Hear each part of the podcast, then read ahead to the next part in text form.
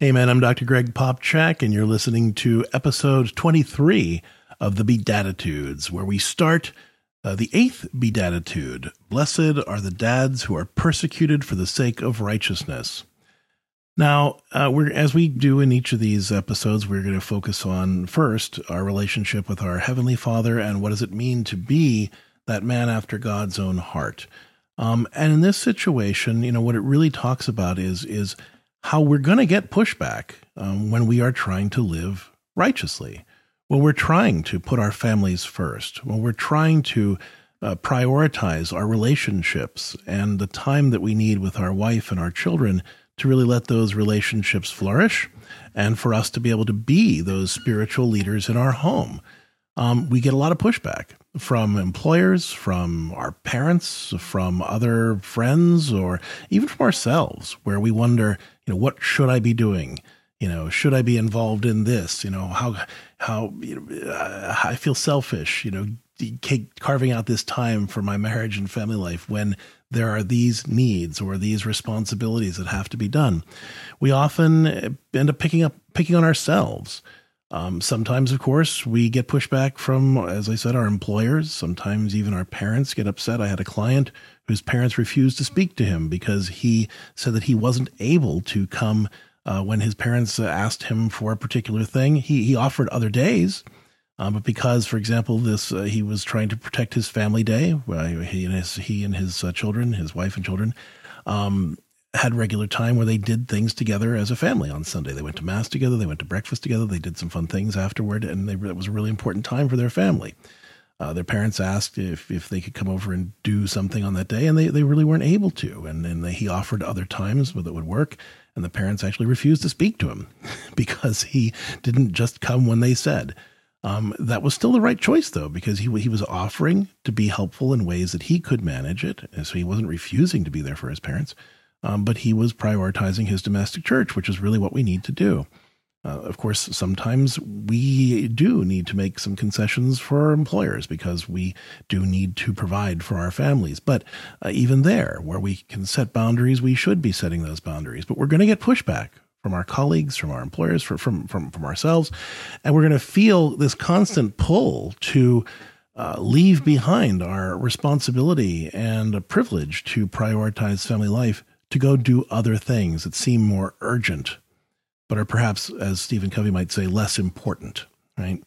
Um, and so there are three tips that I suggest in this chapter in Beatitudes for dads to be able to really identify with how to withstand, with, with the qualities that they need to withstand uh, that pressure, that persecution, to leave behind that more righteous life where we're putting our families first and really remembering what our priorities should be. And so that first uh, tip is plugging into God's grace. So traditionally, this is called a morning offering, but basically, and, and there there are there are formulaic ways to do it, which are perfectly fine, and there are there are more casual ways to do it. But however you do it, every day, we want to start by giving the day to God and making sure that we're asking Him to help us to order our priorities in a way that glorifies Him and helps us really put first things first. Help asking God's help to put our, our, our marriage and our family life first, whatever that means in our particular circumstances. We don't have to be rigid about it. We don't have to be uh, kind of legalistic about it, but we do have to be intentional and thoughtful about it. If there are concessions that need to be made, we, we can make them, but we need to make sure that, that they're really necessary concessions and not just things that we feel should be done or are being pressured to do, but could be done better in another way. So bringing those situations to God and really making Him the Lord of our day and asking for His grace to put first things first and truly prioritize our relationship with Him and our families first. And really making that morning offering every day where we're consecrating the day to God and asking Him to teach us how to live that day in right order so that we can be more resistant to the pressures and the persecutions that come from trying to live a rightly ordered life. Secondly, uh, choosing receptivity. Um, receptivity is a quality, and we've talked about this before uh, in the theology of the body, that helps us really attend to what God is saying in the moment, to really commit ourselves to listening to the voice of the Holy Spirit speaking to us through the various activities that occur throughout the day.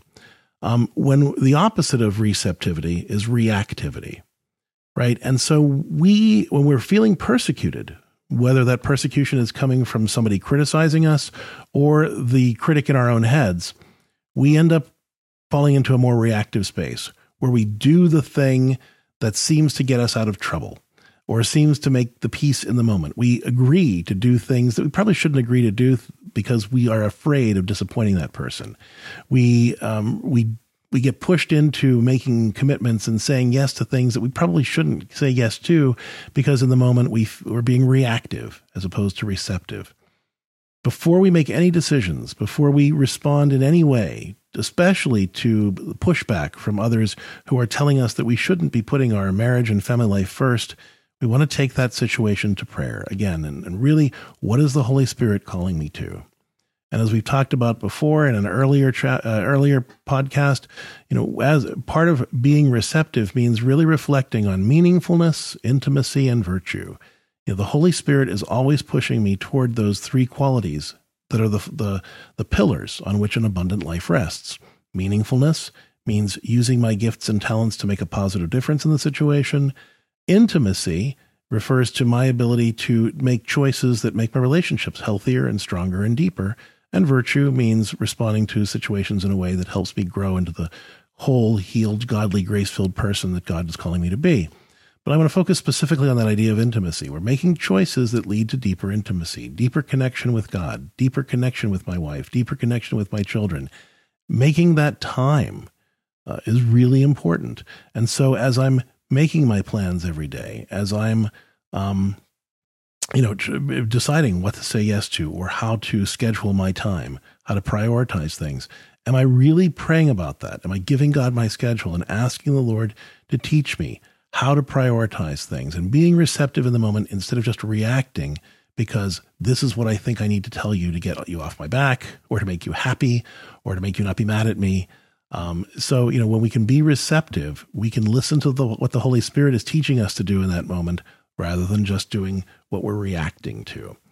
And then finally, um, practicing our reactions. In other words, you know, when I make choices that, you know, inevitably are the wrong choice, right? I, I end up, you know, saying yes to that thing that I shouldn't have said yes to. I end up accidentally throwing my, the time that I should be giving to my marriage and family life under the bus uh, because I did give in to that persecution or that pressure to say yes to things I shouldn't have said yes to, or scheduling things that I shouldn't have scheduled, or doing it in a, in a way that I shouldn't have done it.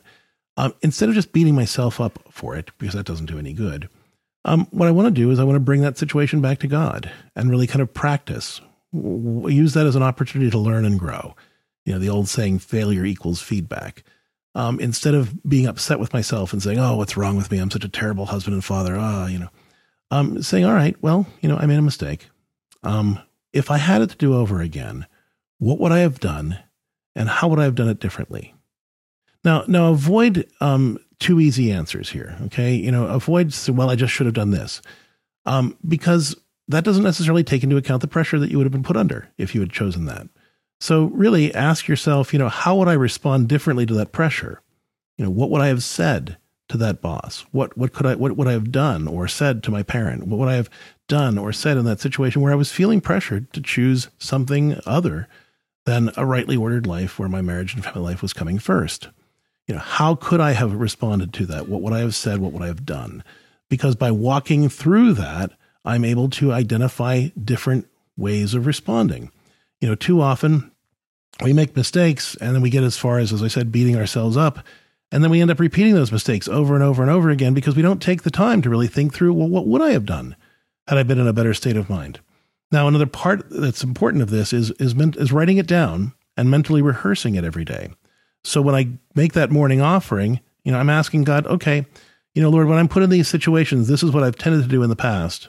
You know, I've tended to just agree and say yes to things that I shouldn't say yes to.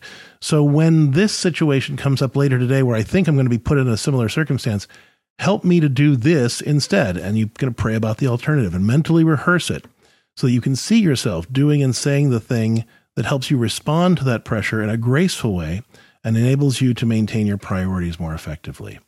You know, this is what enables us to be men after God's own heart, really putting those first things first. You know, God is clearly the busiest father in the universe. He's got lots of things to do and a whole universe to run, but he makes time for you and for me. He makes time for us to be imminently present and, and deeply loving. Uh, and, and that requires that sort of focus that, that he wants us to have to love his children and be present to each other. And so I just want to encourage you in this first part of our three part reflection on blessed are the dads who are persecuted for the sake of righteousness to remember that righteousness means living that properly ordered life where first things come first, but that that requires giving our time to God first and really asking us to teach him how, teach us how to respond to the various pressures that we feel uh, of the day. Secondly, learning to be receptive where we're asking God throughout the day, you know, help me to respond more gracefully to this schedule, to this demand, to this this responsibility, and then finally making sure that we're practicing those reactions when those times in those times when we make mistakes, not beating up on ourselves for making those mistakes, but really learning from them, bringing them back to God and saying, all right, if I had if I could do this over again differently, what would I have done? What would I have said? How would I have handled that particular pressure or that pushback that I got? um, that that I ended up giving into? What would I have done or said to be able to deal with that gracefully or effectively? And if I don't know, that's the point where you can uh, you know ask for help. And in fact, as a member of Catholic Home, and if you're not a member of CatholicHOM.com, I'd encourage you to join today.